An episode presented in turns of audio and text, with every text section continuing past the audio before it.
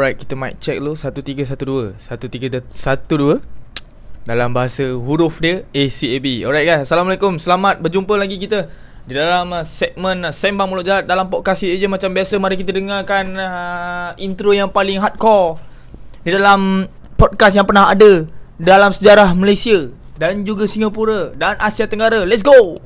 Dah dah, dah tahu laju tu. Tak reti lah bagi cerita lah ni.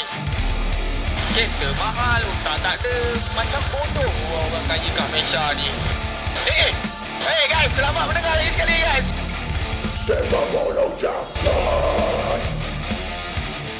Sembang Mulut Jahat bersama Alwi Ali dalam podcast. Yeah, yeah, yeah.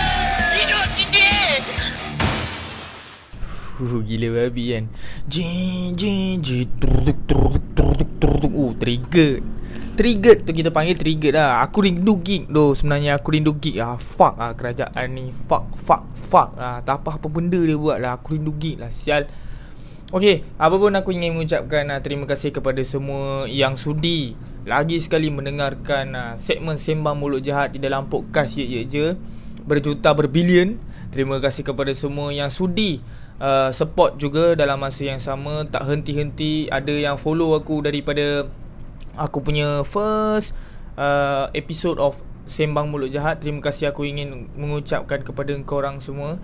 Dan juga terima kasih juga atas sokongan yang telus daripada korang semua kepada kami di team Ye Ye Je. Tanpa korang, siapalah kita orang. Alright, so baiklah, aku pun tak nak cakap panjang-panjang. Sebab macam aku cakap dengan korang, kalau podcast tu panjang lebar pun tak ada fact, tak ada fakta, tak ada info pun, orang tak suka dengar, betul? So aku nak cakap pendek saja kali ni. Alright, so macam yang semua orang tahu, yang Alhamdulillah di Malaysia kita dah mula membuka sektor-sektor ekonomi yang setelah lapan bulan tak silap aku telah ditutup. Seperti tak ditutup pun, okey, dekat Malaysia sekarang, dekat Kuala Lumpur terutamanya, kebanyakan sektor-sektor ekonomi yang ditutup lapan bulan lepas dah mula dibuka. Alhamdulillah. Dan yelah, Alhamdulillah lah kepada mereka-mereka yang dah lapan bulan duk makan basic, makan basic, makan basic kan. Terutamanya kepada semua pekerja-pekerja retail ataupun kerja-kerja yang uh, melibatkan komisen.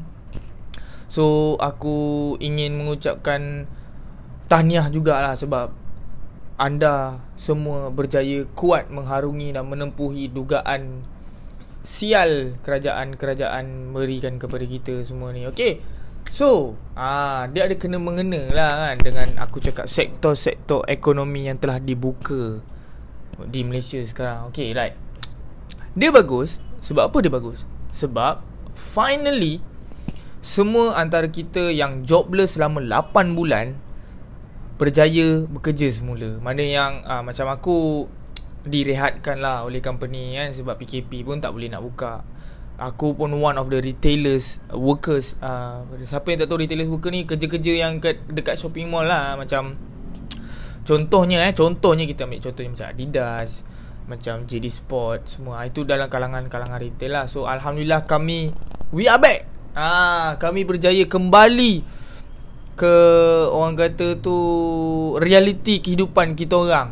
Ha, dan Alhamdulillah jugalah. Aku bersyukur gila-gila lah. Gila babinya bersyukur lah. Sebab apa? Sebab aku finally bekerja balik. Dan uh, mungkin aku akan slow dengan uh, kayuhan Foodpanda. Tapi tak apa, Express Rakyat sentiasa on. Kepada orang-orang Kuala Lumpur lah eh, terutamanya yang berada di kawasan Setapak, Wangsa Maju dan juga Sentul. Korang pun tahu sekarang ni masalah J N T Pukimaan. Budak-budak J N T yang dekat sorting center yang jenis-jenis mencuri ni, tak semua eh tak semua aku terangkan lagi sekali eh budak-budak J N T yang kerja dekat sorting center yang pukimak perangainya mencuri barang. Kita pun tahu masalah tu sekarang sekarang tengah viral eh sebab bukan satu dua kes aja lah, dah banyak kes ya, di mana uh, pekerja-pekerja korea ini mencuri-mencuri barang. Biasalah, dulu kecil-kecil tak tak pernah ditampar mak bapak, ah, dah, dah besar ni jadi babi. Ah, so barang orang semua dia nak rimbat. Dia tak tahu ke? Dia tak boleh common sense ke? Bila dia buat perangai tu, the whole company career and then the whole workers terkena tempias. Bodoh bin anjing budak-budak budak macam ni. Ah, nampak? Tiga kali aku sebut budak. Maknanya aku geram dengan budak-budak anjing ni. Tapi jangan risau, tak semua courier dan pekerja-pekerja sorting center bermasalah seperti anak babi yang mencuri inilah. Okey, banyak je courier-courier yang berproblem juga. Ha, kita tengok dekat media sosial uh, back in days, uh, banyak problem juga.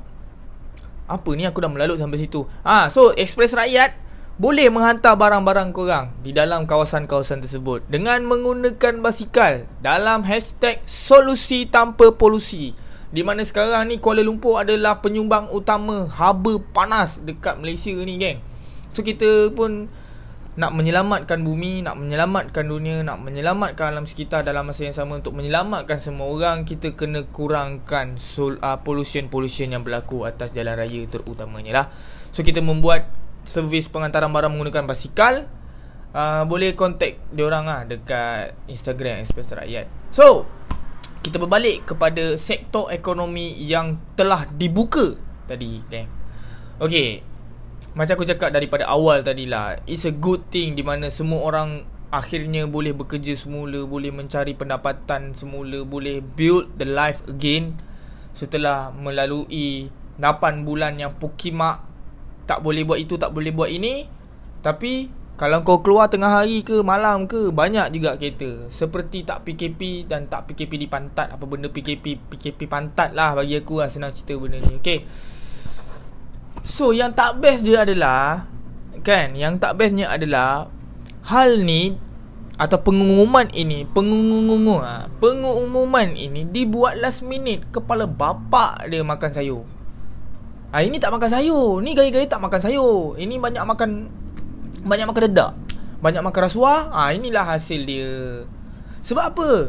Okey, dia meeting hari Ahad. Sorry, dia meeting hari Jumaat, hari Sabtu malam.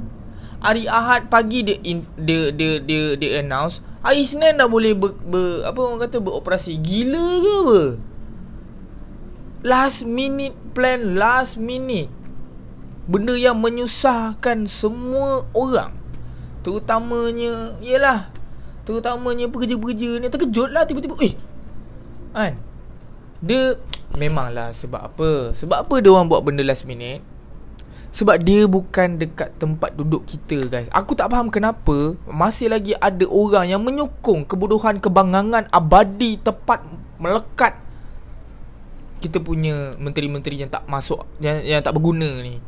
Aku tak faham kenapa orang masih lagi ada empathy untuk menyokong. Inilah masalah orang kita. Majority. Tapi minority je. Minority dia macam ah, macam aku lah. Minority kan. Tak ramai yang menentang. Actually ramai je yang menentang. Ramai menentang kat mana? Kat Facebook, kat Twitter. Bila ajak pergi protes, takut. Atas alasan kluster baru. Ini yang saya nak memberitahu kepada semua pukimak-pukimak yang kat luar sana yang kononnya concern kan dengan frontliner yang marah budak-budak pergi protes tu. Datuk Isam, D J Isam, aku tak tahu apa nama dia, yang K K M tu kan, dia dah bagi announcement dah rasmi, Allah, rasmi di mana tiada satu kluster pun yang ada yang timbul daripada protes lawan. Tahniah kepada semua sahabat-sahabat saya yang pergi ke protes lawan dengan menjaga penuh S O P. Dan pukimaklah kepada mereka-mereka yang banyak bunyi yang mengatakan, ah, ini semua D A P lah, apa benda lancar lah orang-orang ni. Ini masalah dia. Kita berbalik-balik kepada yang last minute tu lah. Sebab tu lah aku pelik kenapa ramai lagi orang masih lagi nak menyokong kuat. Diorang memang tak rasa kita yang kat bawah ni yang struggle bagai nak rak. Benda bagi last minute. Pukimak apa? Orang tak prepare. Pantat. Orang tak prepare. Prepare. Prepare apa? Babi prepare. Prepare. Aku cakap pun dah menyasul-nyasul lah. Tersasul-sasul dah. Aku marah. Sebab apa? Sebab kita dah, jenis aku, aku tak tahulah, mungkin orang lain tak macam tu. Tapi jenis aku nak buat sesuatu benda, aku dah plan seminggu awal. Aku dah plan, okay, minggu depan nak buat apa? Okay, minggu depan nak buat apa? Okay, aku tak ada besok nak buat, malam ni baru nak plan. Tak! Aku rasa aku Aku rasa aku boleh jadi Perdana Menteri lah. Sebab apa? Sebab aku punya plan lagi panjang akal daripada pekimak-pekimak ni fikir. Ha, memang kebanyakan sekarang orang bodoh dijulang. Ha, memang banyak macam tu. Tak kisahlah dia menteri ke, dia artis ke, ada si pekimak ke.